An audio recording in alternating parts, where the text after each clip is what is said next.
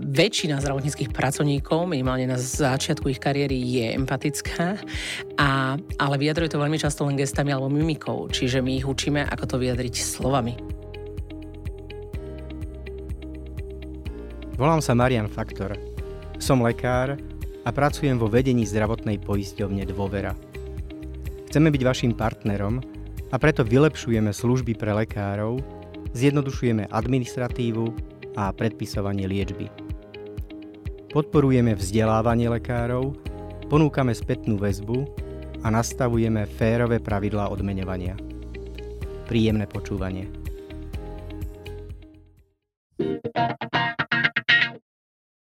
Vítajte, počúvate podcast o trochu lepší MD. Moje meno je Tomáš Havran a dneska tu mám opäť Viktoriu Just.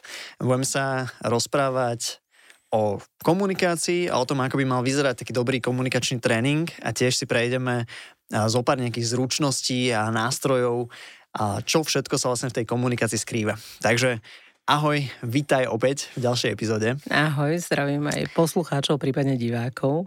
Môžeš na začiatku povedať, že prečo vlastne ten komunikačný tréning, prečo ho mať, na čo je to dobré? Veď však všetci vieme rozprávať.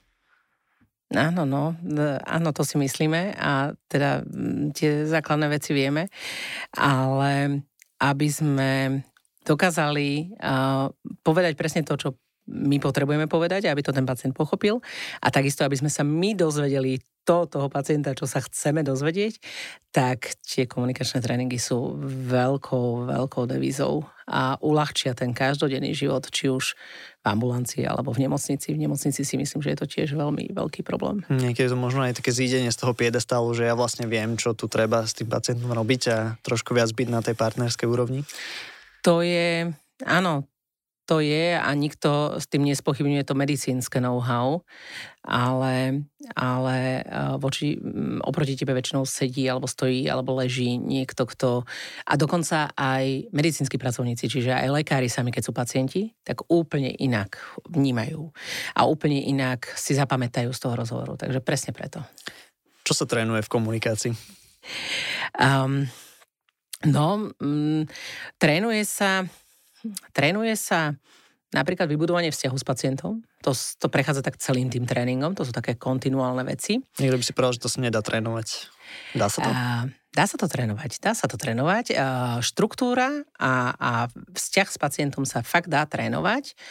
Um, a potom sa trénuje presne to, že, že ten rozhovor sa dá rozdeliť na tie, na tie nejaké kategórie, že um, ako vstúpim do rozhovoru, ako ho začnem, ako zbieram tie informácie, ako ich potom podávam a ako ukončím rozhovor. A každá tá, tá, tá časť toho rozhovoru s pacientom má nejaké svoje špecifika, kde treba sa na niečo koncentrovať alebo uh, na niečo dať väčší dôraz, alebo niektoré tie skills, ktoré sme spomínali, tie zručnosti, sú viacej užitočné a viacej potrebné. Hej, niektoré tie skills využiješ v ka- takto, ešte ono to treba aj povedať, že to, že to je pre tých zdravotníckých pracovníkov, to je už len tá nadstavba. Všetko to, čo tam sa, som sa ja naučila, keď som bola voľa kedy ako účastník, čo robím ako trenérka, mňa posúva v každodennej komunikácii, či s mojimi deťmi, ja to mám 7-ročnú a 18-ročnú dceru, alebo s manželom, alebo v obchode, to nie je o tom, že to je len na to, ale tam to úplne, že na to je to koncentrované. High stakes sú v tej nemocnici. V tom obchode možno... áno. Je, to nie je ešte uh-huh. dôležité. A, ale teraz, samozrejme, že keď chceme s ľuďmi komunikovať nejako na úrovni, čo by mali lekári alebo zdravotníci hľadať v tých komunikačných kurzoch? Že ako sa, ako možno zistiť, že tento kurz je dobrý, ako by mal vyzerať? No, uh, v ponuke je veľmi veľa toho a je veľa takých tých populárno-náučných. Veľa je, mm, ja neviem, či sa to povie, že frontálna prednáška, proste, že sa niekto postaví dopredu a teraz ti 4 hodiny alebo 8 hodín niečo odprednáša, nejaké slajdy, ty píšeš jak murovatý a to bolo. Áno, nejaký ten uh, lúč pozornosti a že... Áno, a možno niekto aj dokáže udržať. Percento neverbálnej komunikácie. To je, to je jak tenisový, profesionálny tenisový hráč, ktorý sa bude chcieť zlepšiť, tak áno, v niečom sa zlepší, keď bude sa pozerať na Federera ako hrá, alebo Nadala, alebo Djokoviča, to je jedno. Ale pokiaľ niekto s ním sa nepostaví mimo zápasu v rámci tréningu na kurt a nebude ho pozerovať, nerozloží mu tú hru na podanie, backhand, uh, forehand, uh, ja neviem, smeč a nerozloží to na drobné a nepovie mu, že a pritom to dávaš, ja neviem, zle, uh, zle sa nakláňaš, um, um, dá mu nejaký feedback, povie mu, ako by to možno mohol robiť lepšie, nech si, hej, že potrebuje byť tam rýchlejší, tam pomalší, tak on sa nezlepší. Uh-huh. Čiže prakticky k tomu musíš uh, pristupovať, trénovať a dostávať nejaký erodovaný feedback. Áno, áno. Uh-huh. A mať možnosť si to na novo vyskúšať s tým feedbackom, ktorý si dostal. Uh, a to neznamená, že keď si to ako keby trénoval, tak to bolo zlé. To neznamená, že veď aj ten Federer mal toho svojho trénera, alebo aj ten mm-hmm. Jokovič ho má. No, ty si mi spomínala, že musíme uh, povedať o formách tréningu stop and go a aloba. tak prosím ťa, vieš toto trošku vysvetliť? Áno, lebo to je, mne sa to veľmi páči. Takto ešte, ja by som tak troši úplne maličko povedala k tej štruktúre tréningu, že tieto tréningy, ktoré sú, um, tak tam to je maximálna skupina 10 ľudí, ideálne je 6 plus tréner a plus pacient, ale pacient je herec, pacientka je herečka.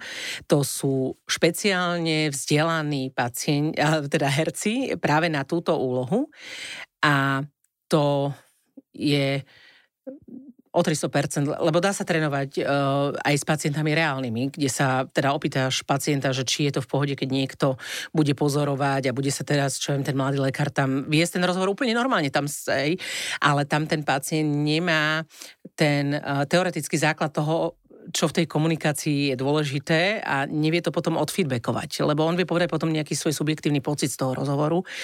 A títo herci, Vlastne pri tom stop and go to je veľmi fajn na to, že keď máš takú väčšiu skupinu, že sa vedia vystriedať. Tam sa napríklad dohodne, že trénujeme um, úvod rozhovoru s pacientom. Herec má jednu vetu, ktorou začína. To môže byť o takej, že no, konečne ste tu, ale aj dobrý deň. A ten, ten trénovaný, ten kurzant, ten študent, ten vlastne musí dvomi, maximálne tromi vetami vo veľmi krátkej sekvencii nadviazať ten rozhovor. A ten herec mu potom dáva feedback, ako to vnímal, aj v rámci toho nejakého budovania vzťahov, ako pôsobil, to je od fakt mimiky, gest, uh, koľkokrát ja som mala pocit, že jak ja som otvorená k tomu pacientovi a ten herec pacient mi povedal, že no pôsobili ste veľmi akože odmeranie a odstup ste si držali, že to sú také tie veci, ktoré strašne potom posúvajú, jak e, aj seba reflektuješ ty potom sám. No a takto ide celá skupina, že oni si to môžu vlastne všetci vysrieť. A teraz, keď napríklad niekto niečo, dá sa to ešte aj úplne vyšpičkovať, že povie, že dobre, ale ty ako kurzant začneš, alebo neviem, jak to nazvať, že študent, účastník alebo účastník kurzu, kurzu mm že tak povedz ty niečo v tých dvoch, troch vetách, aby si úplne ako keby zlú emociu vyvolal v tom pacientovi, alebo úplne narušil tu, že, že vyskúšať si, ako to, ako to nefunguje. Hej? A teraz aj keď to funguje, tak niekedy dostaneš ten feedback taký, že si to chceš ešte vyskúšať, že inak, že teda prídeš inak. Ja si pamätám na takúto sekvenciu, ktorú sme my cvičili, tak ja som bola asi štvrtá, išla som niečo, a ja som bola prvá, ktorá zaklopala na dvere. A to napríklad ten, tá pacientka vtedy úplne akože opísala, že to bolo super, že to bolo jedno, že ja, ja už som nečakala na to, že ďalej alebo niečo, hej.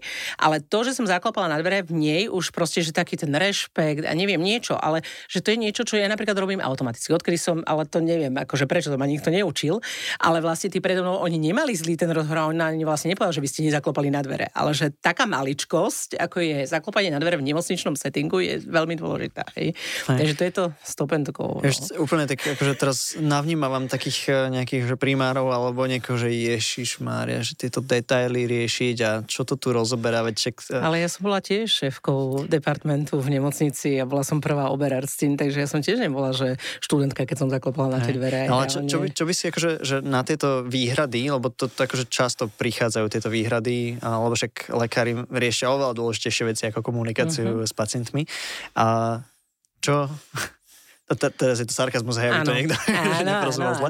Um, že čo, čo im tak akože e, na toto vieš povedať, alebo že čo im na to zvykneš povedať, alebo ako to? No nehovorím, teda nebola som v pozícii, že mňa by niekto teda si...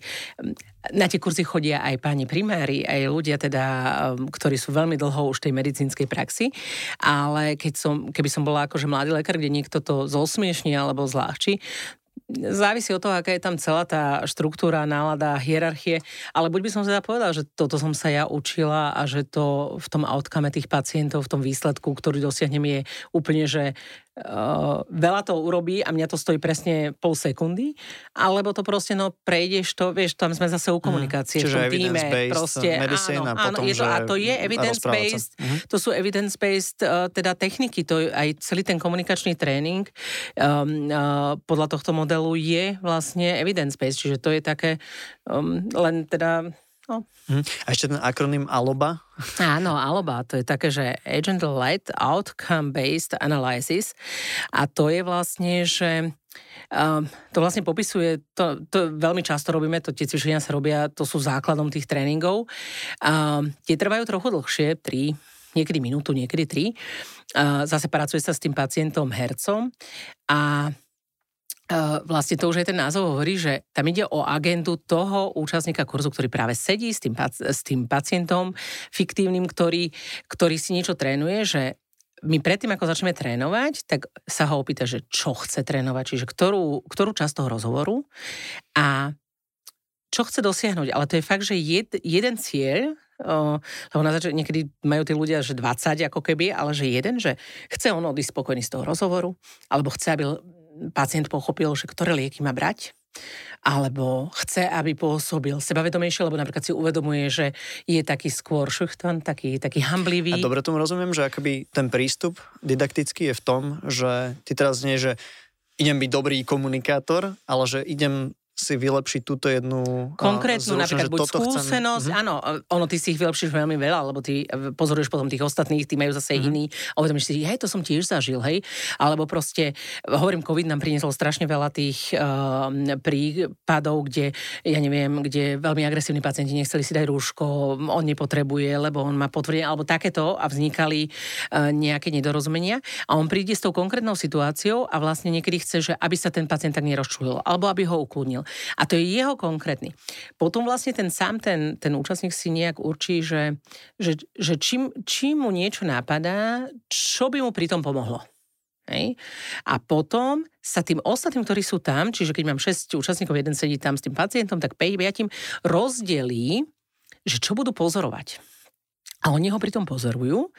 A keď sa skončí, tam je veľmi dôležitá taká moja úloha ako trenera odhadnúť ten teachable moment. Čiže ten moment, keď um, ešte to napríklad neeskaluje, lebo tam sa, tam sa fakt, tam sa veľa sa, uh, jedna te, z tém je um, Überbringung schlechter Nachrichten, čiže ako zlé správy odovzdať, hej. A to sú fakt veľmi, veľmi emotívne veci. Čiže ako to stopnúť ešte, kým on sa zrúti, alebo pacient sa zrúti, lebo tí, tí, tí herci sú fakt super. Oni sa veľakrát aj pýtajú, za akou emóciou majú hrať od 1 do 10 a mm, vlastne, že um, uh, aby sa on niečo z toho naučil, aby on mm. stihol mať nejaký pocit. Čo ste nástroje, nejaké zručnosti, ktoré sa štandardne učia na týchto tréningoch? Uh, um, akože uh, to nie je teraz tak, že prídeme a rozdáme nejaký a že tuto um, máte a toto keď budete používať, tak teraz budete super komunikátori, ale a nezmeníš veci ako hlboký hlas, vysoký hlas, um, písklavy alebo niečo. Ale um, vlastne učíme také um, úplne, že um, ako keby banálne to znie, ale vôbec nie je, um, že klásť otvorené otázky. Napríklad, to je taký. Alebo presne to, čo som už spomínala v tej, keď sme sa rozprávali posledne, že pozdraviť sa povedať svoje meno a povedať svoju funkciu. Uh, empatia. Empatia je fakt, že skill, zručnosť. A väčšina zdravotníckých pracovníkov, minimálne na začiatku ich kariéry, je empatická, a, ale vyjadruje to veľmi často len gestami alebo mimikou. Čiže my ich učíme, ako to vyjadriť slovami. Mm-hmm. Ako to tomu pacientovi povedať. A ako to vyzerá v praxi? Ako môžeš vyjadriť empatiu slovami? Tak? A, áno, proste, že, že povieš tomu pacientovi, že buď na jednej strane môžeš pomenovať jeho pocity, že vidím, že ste smutní, že ste nahnevaní, že ste rozčúlení, čo tiež je veľmi veľký problém zdravotníkov. To je proste fakt, že z toho máme strach, lebo sa bojíme nejakého emočného tam, čo tam vybuchne, čo ono to funguje presne naopak v 99% prípadov, ale tú empatiu, že uh, poviem, že cítim, vidím, um, potrebovali by ste teraz niečo, môžem sa vás dotknúť, proste nie len to, nie len, nie len teda fakt, že tou mimikou, alebo že, mm, ale, ale, ale dať to do tých slov. Nie. Hm. Či, ja to trošku teraz vypichnem ešte to pomenovanie mm-hmm. pocitov, lebo podľa mňa to je taký, že celkom zaujímavý nástroj uh, v rámci, mm. alebo neviem, že možno moje názvoslovenie nie je úplne uh, správne. Uh, taktika, zručnosť, je, neviem. Je, zruč, je super. Akože. Uh, ktorá je, že extrémne, by som povedal, že jednoduchá. No akože neviem, či je to úplne jednoduché, alebo keby Elementárna že, možno? Alebo, hej, lebo, lebo keď akože mráčiš obočie a je ti náplač, tak ja akože viem, že asi si smutná mm-hmm. a keď to pomenujem, tak vlastne, uh, hej, že tá prirodzená reakcia ľudí je toto nerobiť, lebo akoby, že ešte viac máš pocit, že tomu človeku teraz ideš akože nakladať. Áno. Ale že tá reakcia je práve opačná. Práve opačná. Ten pacient má pocit, že môže, že môže sa stvoriť. A napríklad úplne, že veľakrát um, sa stane, že ty povieš, že vidím, že ste, ja neviem, nahnevaní, rozčúlení a on povie, že nie, mne sa práve zrutil svet. Že, lebo veď ty ho vidíš 5 minút, 10 minút, možno si ho videl dvakrát 10 minút pri vizite a áno, máme načítané nejaké tváre, nejaké výrazy, ale nepoznáš toho konkrétneho človeka vôbec nič, žiaden background. Čiže ešte vlastne, keď to nesprávne odhadneš, tak, tak aj sa tak si dostaneš, doba. áno, lebo sa dostaneš k tej správnej informácii mm. a zase vieš s tým pracovať, čo a to je takéto typické, že ja neviem, pri vedľajších účinkoch napríklad chemoterapie u onkologických pacientov, že my tam máme, máme, že najčastejšie teda tie vedľajšie účinky, ja čo viem, ja neviem, zvrácanie bolesti alebo tak, ale čo viem, niekomu, kto maluje obrazy, bude najdôležitejšia informácia, že môžu vám vypadať nechty. Napríklad, hej? Uh-huh. Ale ty to nespomenieš, lebo to vlastne, akože nie je to v tých prvých piatich riadkoch, ale keď ja viem o tom mojom uh, pacientovi, ktorý tam je, že čo ja viem, že maluje obrazy alebo vyšíva, tak toto bude asi jedna z z dôležitých informácií. Uh-huh. Čo sú ešte nejaké ďalšie nástroje, ktoré sa učíte? No, uh, dôležité sú také tie, že parafrázovanie, zhrnutie, pre mňa kľúčová a veľmi dôležitá, s ktorou aj ja som mala na začiatku problém, sú tie um, prestávky, pauzy. Um, hlavne pri tých um, život ovplyvňujúcich správach, nemusí to byť hneď onkologické alebo tak, ale to veľa vecí môže úplne um, zmeniť život pacienta. Proste povedať jednu vetu a ostať ticho, ale že ticho. A aj v tých tréningoch sa napríklad robí to, že sa to stopuje a ty si ticho 3 sekundy a máš pocit, že prebehlo 30 a že, že veď ja musím niečo povedať. A ono väčšinou fakt do 5, max 10 príde nejaká reakcia od toho, od toho pacienta, od tej pacientky. A on úplne z nej ty vieš potom vychádzať, že čo je pre neho dôležité, alebo že čo teraz práve jemu prebehlo hlavou, alebo aj toto je taká, že, že čo vám práve prebieha hlavou? Že keď teda ostane tam povedzme, že už máš pocit, že už fakt je to 10 sekúnd a nielen tie 3, tak že opýtať sa na to. Proste, ale tie pauzy, a to hovorím, to je také, že aj po takých kvôpkach tie informácie, ako keby povedať niečo, ostať ticho a potom sa prípadne spýtať, že a ako ste tomu porozumeli? Nie, že rozumeli ste tomu, lebo to každý povie áno, lebo však veď nie som blbý, ale nabý, ale že um, čo ste si z toho zapamätali? Uh, aký bude nasledujúci krok? Hej, že... Ešte mám chvíľku, mne teraz mm-hmm. napadla taká otázka uh, mimo naplánovaného scenáru, mm-hmm. ale že je úplne jasné, že keď máš, ja neviem, oznamuješ nejaké zlé správy a podobne, že je tam ten moment tej komunikácie, nejaký rozhovor, ale čo je to tak, že bežne na nejakom že internom oddelení, ty teraz si tam ten lekár, robíš vizitu, uh, musíš tam drtiť nejaké dekurzy do počítača, píšeš prepušťacie správy, že kde, keď chceš že lepšie a viac možno komunikovať s pacientmi, takže kde je ten priestor? Ako si ho vytvoriť možno? Alebo že netreba ho vytvárať?